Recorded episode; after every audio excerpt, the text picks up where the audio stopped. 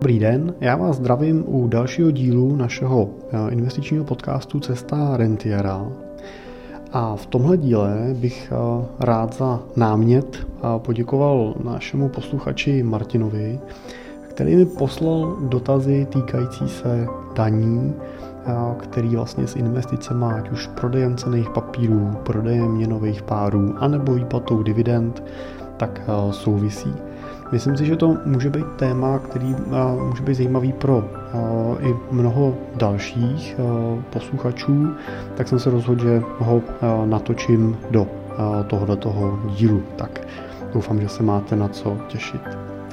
Moje jméno je Jiří Cimpel a jsem majitel a investiční poradce ve společnosti Cimpel a partneři, kde se vlastně jako privátní a honorovaný investiční poradci věnujeme vlastně přípravě investičního majetku pro naše klienty pro období čerpání renty a pak jim následně tu rentu vlastně z toho majetku pomáháme čerpat.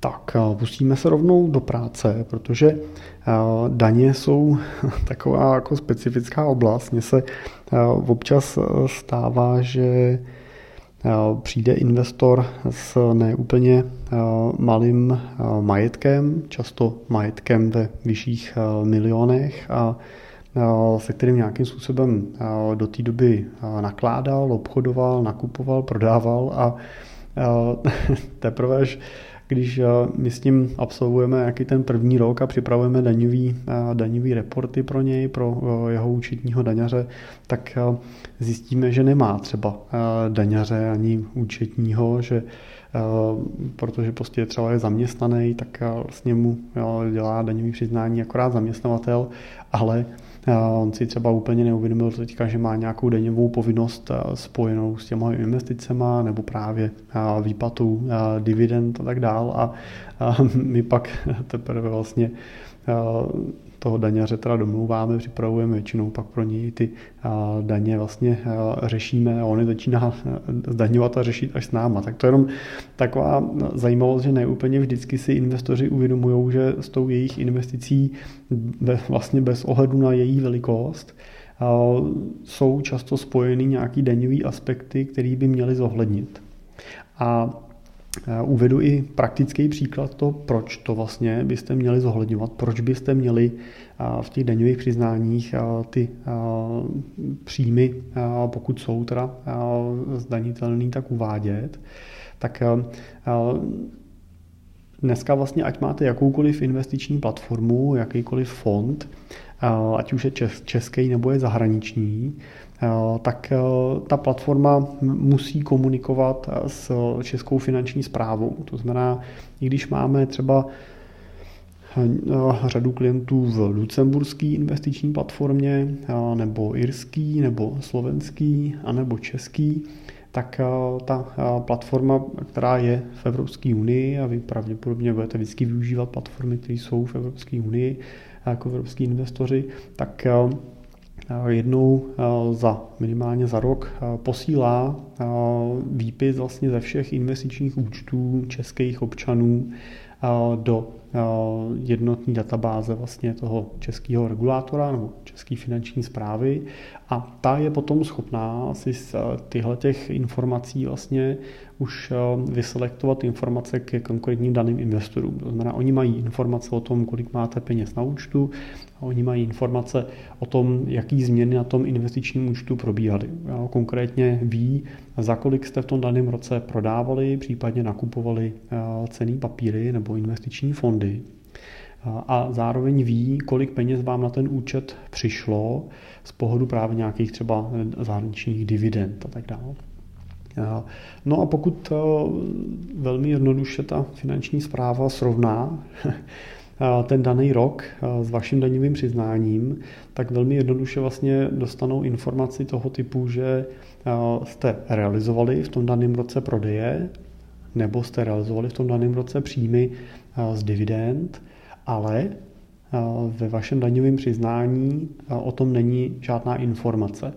No a to je samozřejmě jednoduchý popud na to, že se ozve váš finančák a bude se dotazovat, proč tomu tak je. A vy pak jste povinný teda doložit to, že tomu je třeba z důvodu toho, že jste veškerý ty investice realizovali nebo ty prodeje realizovali až po daňovém testu.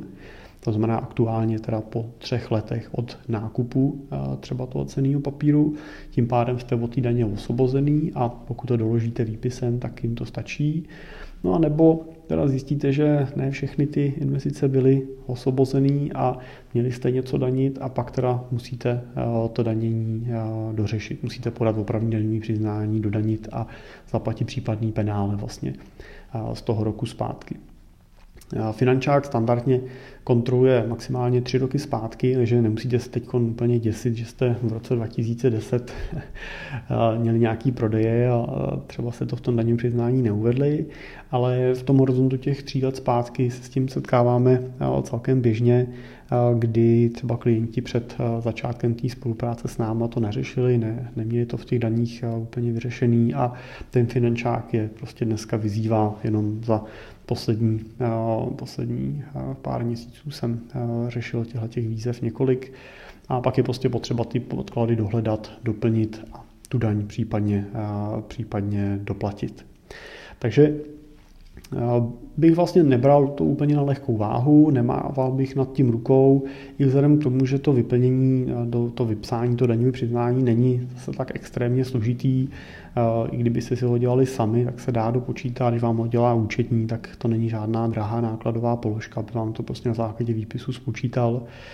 Takže si myslím, že stojí za to ty věci dělat správně a ušetřit si ty starosti potom s tím, že opravdu někde dohledáváte 3 roky starý výpis, dotazujete se platformy, kterou už třeba nemáte a doháníte to, aby se tomu finančáku dodali ty podklady, který on přirozeně potřebuje a chce po vás. Takže to je taková ta odpověď na to, jestli se tím zabývat nebo nad tím mávnout rukou, doporučuji se tím zabývat a mít ty daně v pořádku. To, co je asi základní pravidlo, je si uvědomit, že existuje tzv. Daňový test. To znamená, to je období, po který, když vy tu danou investici držíte a neprodáte ji, tak pokud ho přesáhnete, tak už nemusíte v České republice danit tu daň ze zisku z toho prodeje. To znamená, pokud jsem si koupil před lety akcie Apple, koupil jsem si je za třeba $1,000 nebo $10,000 řekněme, Apple během toho vyrost o 3x třeba, to znamená dneska ty moje akcie mají hodnotu $30,000, tak když bych prodal tu akci dřív než za 3 roky od toho, co jsem ji nakoupil, tak bych musel těch $20,000 zdanit. To znamená, vezmete $20,000, přepočtete to kurzem do české koruny a ten zisk zdaníte 15%. No, to znamená těch 15% pošlete finančáků na dani. Uvedete to v daňovém přiznání a je všechno v pořádku. Pokud ale překonám ty 3 roky, tak těch 15% můžu ušetřit. To znamená, ono 15% z $20,000 je $3,000, to není úplně nic moc extra příjemného samozřejmě na té daní zaplatit, takže pokud je to jenom trošku možný, tak je dobrý přesáhnout to období těch 36 měsíců od nákupu ty dané akcie a pokud tohle splníte, tak nemusíte vlastně tu pozici danit, nemusíte ji ani uvádět v tom daňovém přiznání. To znamená, pokud máte třeba jenom akci toho Apple, nepodáváte daňové přiznání a přesáhnete 3 roky, prodáte až po 3 letech, tak nemusíte daňové přiznání podávat. Pokud se vás bude dotazovat potom finančák, že vidí ten příjem a vy ho nemáte vlastně v daňovém přiznání, tak vy pouze doložíte vlastně tím výpisem, že tu akci jste nakoupil před více než 3 lety, proto jste ji v daňovém přiznání neuvedl a tomu úředníkovi nebo ty úředníci na finančním úřadu tahle informace stačí a je všechno v pořádku.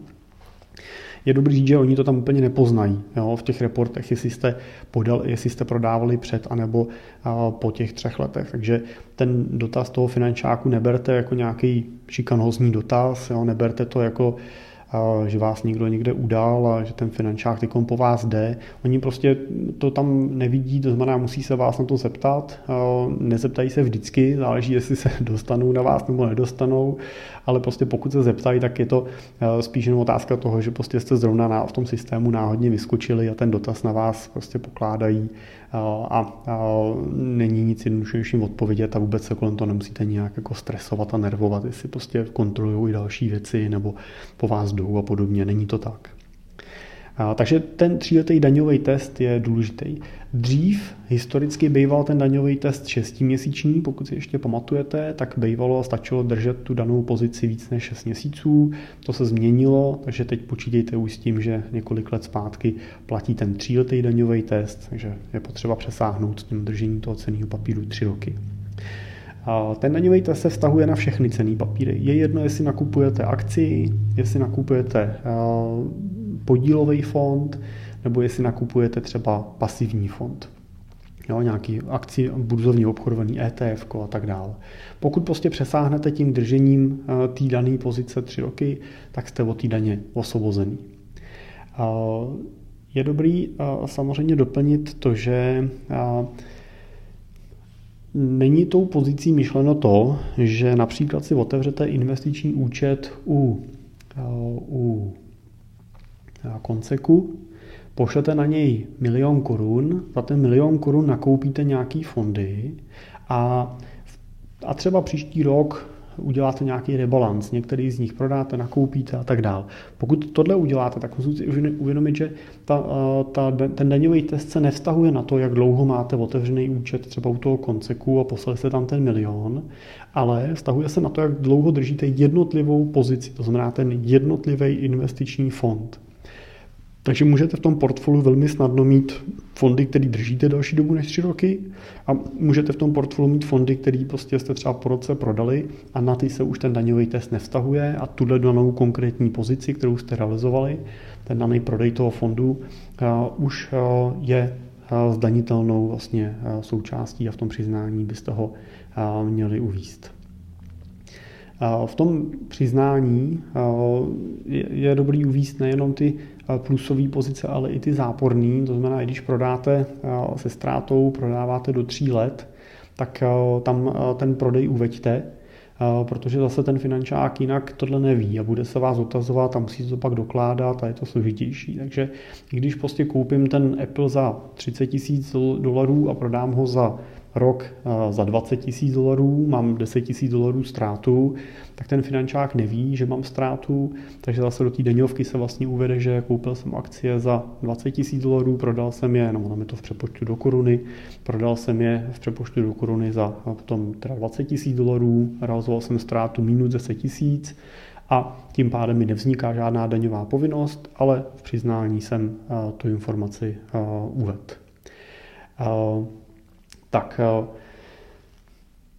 konkrétně tady zkusím vzít otázky. Píše tady Martin. Jsem zaměstnanec, příjmy z investování teda musím sám ručně zdanit pomocí daňového přiznání. Přesně tak. Jo, nemůžete prostě spolehat, nebo nemůžete brát to, že daňový přiznání z vás podává zaměstnavatel a vy pak budete finančáku vysvětlovat, že jste zaměstnanec a tím pádem daňový přiznání jako sám nepodáváte, to je úplně jedno. Pokud prostě v tom daném roce máte příjem zdanitelný z prodeje cenných papírů, tak to znamená, že to musíte oznámit zaměstnavateli a daňový přiznání si uděláte sami. No, nestačí už jenom to přiznání, který podává zaměstnavatel. Zaměstnavatel za vás v tom daném roce nebude podávat daňový přiznání, ale podáte si ho vy. Zaměstnavatel vám dodá podklady, dodá vám vlastně ten roční výkaz mezd, který vy uvedete v tom přiznání, v tom paragrafu, který je adekvátní k příjmu za zaměstnání a k tomu doplníte teda příjem z těch kapitálových investic. Takže je dobrý počítat, že za ten daný rok nepodává přiznání firma, ale podáváte si ho vy. Buď si ho můžete sami vyplnit, při troše nějaký snahy to zvládnete, anebo vám to vyplní nějaký účetní. Počítejte, že zpracování daňového přiznání pro zaměstnance s těma kapitálovými investicemi bude otázka nějakých 1000 korun, jo, pár, řekněme 1, 2 tisícovky. může to být i míň, který za vás teda ten účetní může připravit a vyplnit. Takže není to žádná extrémní položka, není to účetnictví firmy, jo, je to prostě opravdu jenom ten výkaz toho, kolik jste si vydělali jako zaměstnanci, kolik jste si vydělali v rámci těch kapitálových investic. Pozor, ty paragrafy jsou oddělený a ty zápočty té ztráty na kapitálových investicích nemůžete započítávat třeba vůči příjmu z podnikání nebo vůči příjmu ze zaměstnání. No, to je, pokud prostě byste v tom randomním roce prodělali na těch investicích kapitálových, tak to nemá pozitivní vliv na to, že by vám to snížilo daňovou povinnost na jiných věcech. Znamená to jenom, že nezaplatíte daň z těch kapitálových investic, ale ty jednotlivý příjmy se mezi sebou nepropojují. Na druhou stranu ale platí to, že pokud máte například prodáte ty akcie toho Apple se ziskem $20,000 a vedle toho prodáte akcie koho teď kontroluje? Nějaký letecký společnosti aktuálně třeba a prodáte je se ztrátou $20,000 a uděláte to v tom daném konkrétním roce, to znamená v tom daném roce zrealizujete zisk $20,000 na Apple a zrealizujete vlastně ztrátu $20,000 na leteckých společnostech, tak tenhle ten zisk a tahle ztráta se vůči sobě započtou. To znamená pro cenné papíry jako takový platí to, že sečtete všechny zisky, které v tom roce jste realizovali, to znamená všechny pozice, které jste prodali v tom daném roce a byly plusový a byly v období teda těch prvních 3 let a zároveň od nich odečtete všechny ty pozice, které jste v tom roce prodali a byly v tom období těch 3 let a byly záporný. Takže v případě toho, že byste teda na Apple vydělali $20,000 a na letecké společnosti byste prodělali $20,000, tak je ten výsledek 0 a neplatíte daň žádnou. Ale tuhle informaci do toho daňového přiznání je potřeba uvést. Jo, je tam potřeba vyplnit tu přílohu a vyplnit do paragrafu 10, který je paragraf ostatních příjmů, který zahrnuje příjmy právě z prodeje cenných papírů, tak je potřeba od ní tuhle informaci uvést a napsat neplatím žádnou daň, prodal jsem, nakoupil jsem, no a zase finančák má k tomu informace, sedím to s těma reportama a pravděpodobně nebude potřeba, aby vůči vám vznášeli nějaký dotaz, aby se to pak ještě dohledávali a řešili. Tak tady Martin se ptá, jestli příjmy z prostředků investovaný na delší dobu než 3 roky jsou osvobozený. Tak ano, jsou osvobozený investice na delší dobu než 3 roky. Já znovu jenom upozorňuji, musíte brát, že se to vztahuje na jednotlivý konkrétní cenný papíry, ne na celý portfolio. To znamená, pokud v tom portfoliu děláte v čase nějaké změny, tak finančák nezajímá, že ty peníze jste prodali a nakoupili za to něco jiného, že jste si to nevyplatili na účet svůj běžný bankovní. Finančák zajímají ty pohyby na tom účtu toho obchodníka s cennýma papírama. Jo? To znamená, občas lidi dělají právě tu chybu, že mají pocit, že danit mají až to, co jim přijde fyzicky na účet do banky, ale finančák zajímá to, co se děje na tom vašem investičním účtu a ty prodeje a nákupy tam. Jo? Tak pozor na to, veškerý ten nákup prodeje toho spadá. Tak, pak je tady samozřejmě zajímavá otázka. Když ukončím investiční smlouvu, například tady zmiňuje Martin Conseq, měl bych přestat zasílat pravidelné investované částky a začít vybírat tu část, která tam leží 3 roky a zbývající část až postupně, abych se té daně vyhnul. Pokud se jí chcete vyhnout, tak je to přesně tak. Jo, platí takzvané pravidlo first in, first out. To znamená, že když vy budete posílat třeba 10 000 Kč měsíčně pravidelnou investici a budete ji posílat po dobu 3 let, tak v tom 4. roce, až skončí 3 roky, začne vám 4. rok, tak vlastně těch prvních 10 000, který jste poslali před těma teda více než 3 lety, už je osvobozeno od daně ze zisku. No, pokud teda řeknete Consequ, prodej mi tyhle ty pozice, a teď samozřejmě pozor, těch 10 000, který se tam poslali před 3 lety, nemusí mít stejnou hodnotu. Ono těch 10 000 může mít hodnotu třeba jenom 9 000.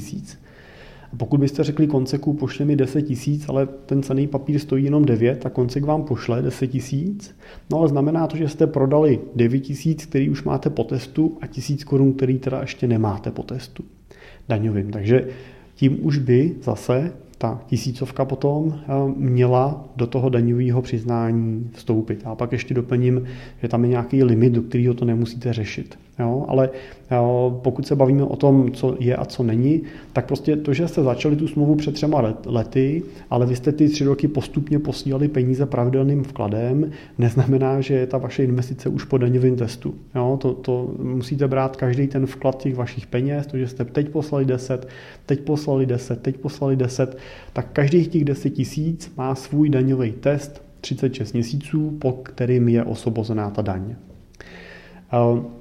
To, kolik vlastně můžete vybrat, je daný tím, kolik za to nakoupíte. To znamená, pokud pošlu 10 tisíc a ta podílová jednotka toho fondu, no ta akcie, stojí 1000 korun, tak jsem nakoupil 10 akcí. A vy pak po těch 3 letech neřešíte, že máte po daňovém testu 10 000 korun. Vy po těch 3 letech máte po daňovém testu těch 10 akcí nebo 10 podílových jednotek, který jste před těma 3 lety nakoupili. Pokud teda za ty 3 roky stojí ta podílová jednotka ne 1000 korun, ale pro příklad 2000 korun, tak vy můžete po těch 3 letech vybrat, prodat všech těch 10 podílových jednotek, to znamená 10x 2000 té aktuální hodnoty a dostanete 20 tisíc, vydělali jste 10 tisíc na tom daném nákupu a to nedaníte, to už je po daňovém testu. Pokud ale by ta podílová jednotka stála ne 1000 korun, jako stála před těma 3 lety, ale bude stát jenom 500 korun, bude stát půlku, poklesla ta hodnota, tak vy po těch 3 letech můžete vybrat zase jenom těch 10 akcí nebo těch 10 jednotek podílových, to znamená, dostanete jenom 10x 500 korun, tak 5000. Máte jenom polovičku, ale to prostě je to, co máte po daňovém testu. Pokud byste si vybrali 10 tisíc, tak zase vybíráte i z těch peněz, které přišly už po těch 3 letech a je tam ta daňová povinnost.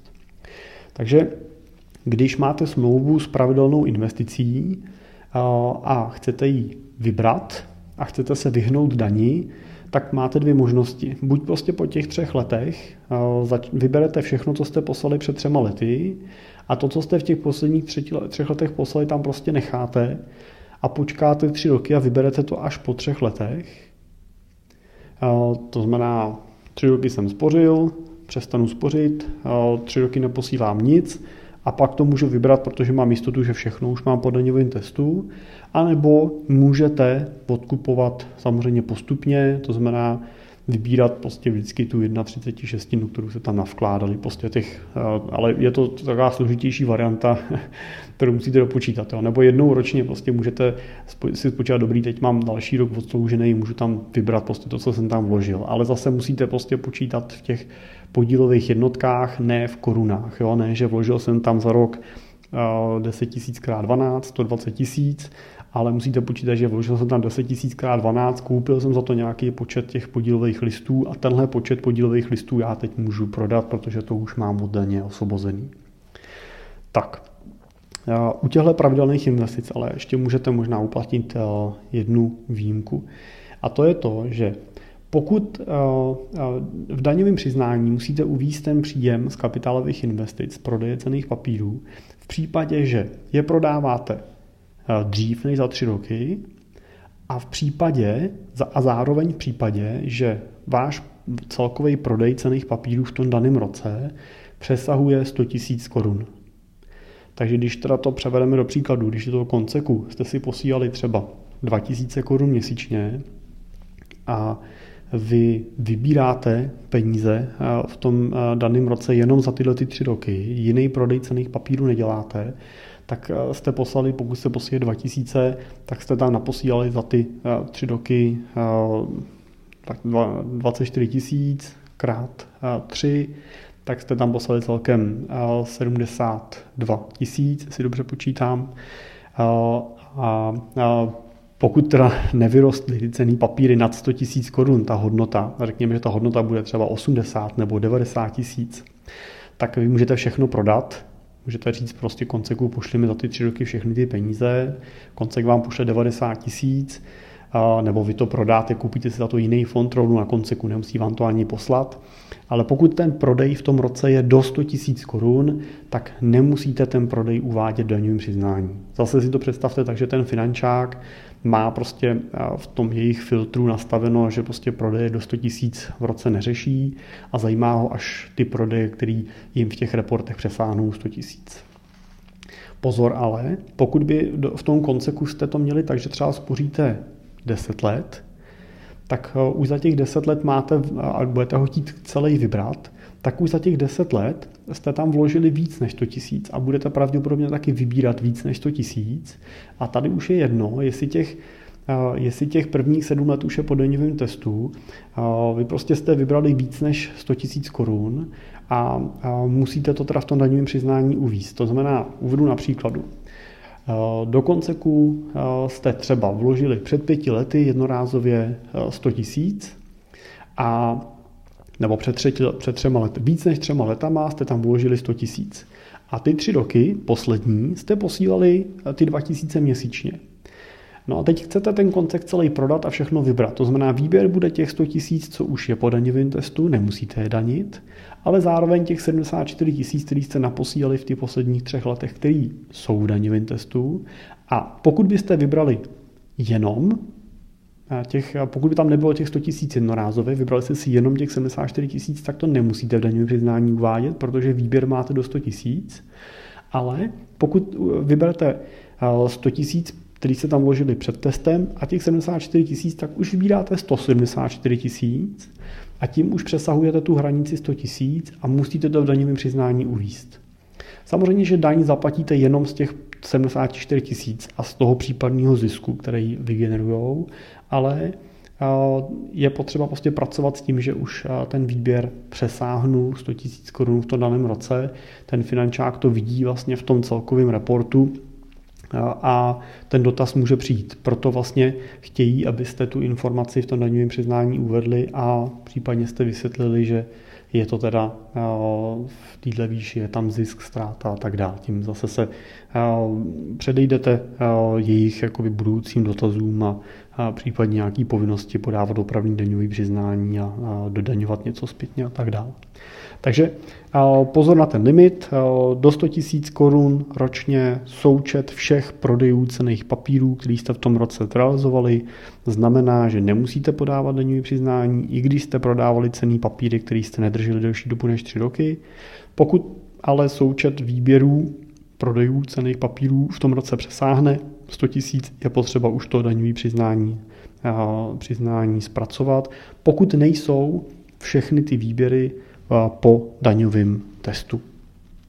Zároveň je důležité doplnit, že nelze míchat v daňovém přiznání potom zisky a ztráty cenných papírů, které jsou po daňovém testu a před daňovým testem. To znamená, pokud máte například z akcí, které jsou po daňovém testu, třeba ztrátu, řekněme, že jste koupili akcie před letecké společností před více než 3 lety, koupili jste je za 100 000 Kč a dneska je jich třeba cena 50 000, to znamená, máte tam 50 000 ztrátů a vedle toho držíte akcie třeba toho Apple, který držíte třeba jenom 2 roky a koupili jste je za 100 000 a oni vám třeba na 150 tisíc vyrostly, takže máte zase 50 tisíc zisk, tak bohužel nelze započítat tyhle ty zisky a ztráty dohromady. Jo, prostředky, které máte po daňovém testu, to znamená akcie, které jsou po daňovém testu a jsou po té daně osvobozený, tak vám nevstupují do toho výpočtu té daně ani plusem, ani mínusem. To znamená, nepřináší ani daňovou povinnost nad, neplatíte z toho daň, ale ani nemůžete započítat po těch 3 letech už tu jejich ztrátu do prodejů cenných papírů, který držíte před daňovým testem. Tak jenom pozor na to nemíchat, pokud už je to po daňovém testu, tak už mi tam ani zisk, ani ztráta do toho daňového přiznání nevstupuje. Jo, tam už to neuvádí. Tak zároveň ještě z cenných papírů plyne jeden příjem, na který se Martin ptá, a to jsou dividendy. To znamená, pokud držíte nějaký cenný papíry, který generují dividendu, tak je potřeba rozlišit, jestli ta dividenda už je stržená srážkovou daní a nebo není. nebo respektive většinou je potřeba rozhodit, jestli držíte české akcie nebo držíte zahraniční akcie. Pokud držíte české akcie, tak ty mají už tu dividendu sraženou, znamená pokud si koupím například přes českou burzu FIO banku, Monetu, nebo si koupím Komerční banku, nebo si koupím akcie ČEZu a oni mi pošlou na ten můj investiční účet dividendu, tak ta dividenda už je očištěná o srážkovou daň 15% a já už tenhle příjem nemusím vůbec v daňovém přiznání uvádět, protože je sražený už na straně toho, kdo tu dividendu vyplácí. Pokud ale mám koupenou zahraniční akci, koupil jsem si ji v Německu, mám koupenou, může to být přes českého broukera, například přes FIO nebo přes Patrii, si koupím akcie nějaký americké společnosti nebo nějaký evropský, irský, to je vlastně úplně jedno, koupím si tu zahraniční leteckou společnost, třeba co jsme zmiňovali, a ona vyplácí dividendu pravidelně, přicházíme na účet teda nějaký dolary nebo eura, tak oni sice tu dividendu taky v řadě případů už zdanějí, to znamená řada těch dividend už je o tu srážkovou daň stržená. Velmi často je ta srážková daň větší než ta naše, jo, nemusí to být našich 15%, může to být jejich 20, 25 a tak dál, ale finančák to neví. Finančák prostě vidí v tom reportu, že máte příjem ze zahraničí a chce vidět, že ten příjem v tom daňovém přiznání se objeví. To znamená, pokud máte příjem z dividend, tak ten už se nedaní pod paragrafem 10 v daňovém přiznání, ale uvádí se do paragrafu 8, což je paragraf, který eviduje právě příjmy z kapitálového majetku, to jsou většinou ty dividendy a podobné věci. A tam musíte ten příjem uvíst. Zároveň ale vůči tomu příjmu vy započtete tu daň, kterou v tom zahraničí vlastně už za vás srazil ten lokální vyplatitel té dividendy, ta firma, a odtud si to ponížíte. Jo? Pokud budete investovat na evropských, amerických trzích, tak mají většinou ty země mezi sebou smlouvu o dvojím zdanění, to znamená, že vy uvedete v tom daňovém přiznání, že jste už tu daň v takový výši zaplatili, většinou ta výše bude vyšší než ta, kterou byste platili v Čechách, to ale si standardně nemůžete nárokovat, museli byste to nárokovat teda u toho na tom daném státu, což se vám většinou nebude chtít, když nebude ta dividenda nějaká velká, to asi většinou řešit nebudete, když bude velká, tak samozřejmě to můžete řešit, ale to už je teda dotaz na daňovýho poradce, ale tomu českému finančáku už další daň z toho neplatíte, protože jste ji už tam odvedli. Pokud se jedná o nějakou zemi, kde se ta srážková daň z toho neplatí, tak pak ji zaplatíte a odvedete tady v Čechách tu českou srážkovou daň, těch 15% doplatíte. Tady už si myslím, že to je takový téma třeba možná pro toho účetního, který s tím má nějakou zkušenost, než se s tím úplně zabývat sami, ale nechám to samozřejmě na vás. My tohle téma většinou řešíme s daňařema. Znamená, že většinou předávám ty podklady, daňař si tohleto dopočte a uvede to do toho daňového přiznání, jak by to bylo správně.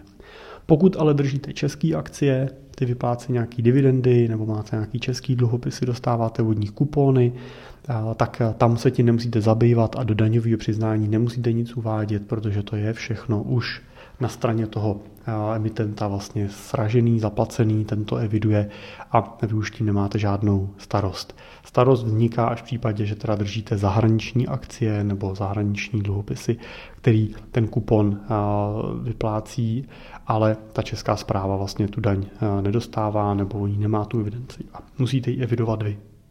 Tak a mám tady ještě poslední dva dotazy, který Martin psal, a to bylo, jestli u ETF fondů jsou ty pravidla shodná jako u aktivních fondů nebo jako u akcích. Přesně tak. Je to úplně stejný. Je jedno, jestli držíte aktivní podílový fond, jestli držíte ETF fond nebo jestli držíte přímou akci. Platí to pravidlo těch 3 let toho daňového testu, po kterém je ten zisk osvobozený. Do těch 3 let ten zisk daníte, pokud přesáhne ten prodej v tom roce těch 100 000 korun. Pak je tady ještě otázka celkem zajímavá, to je, když si hraju s částí prostředků, takže spekuluju s cenou třeba nějaký měny, tak jestli ten příjem taky daníte. Jo, i u té měny potom tohle platí, pokud prostě spekulujete, nakoupíte množství dolarů, spekulujete, že ta jejich cena vůči koruně vyroste, vy to prodáte se ziskem, tak zase je to ten ostatní příjem v paragrafu 10 a pokud takhle tradujete na té třeba roční bázi, tak byste ho měli v tom paragrafu 10 uvést. Zase platí to pravidlo, pokud přesáhne ten prodej 100 000 korun v tom daném roce. Tak já doufám, že jsem zodpověděl všechny Martinovo otázky, že to bylo i téma zajímavý pro vás. Já chápu, že je to taková jako celkem rozsáhlá a neúplně oblíbená část těch investic, daně jako takový, ale prostě k tomu investování ty daně patří a je potřeba je mít v pořádku.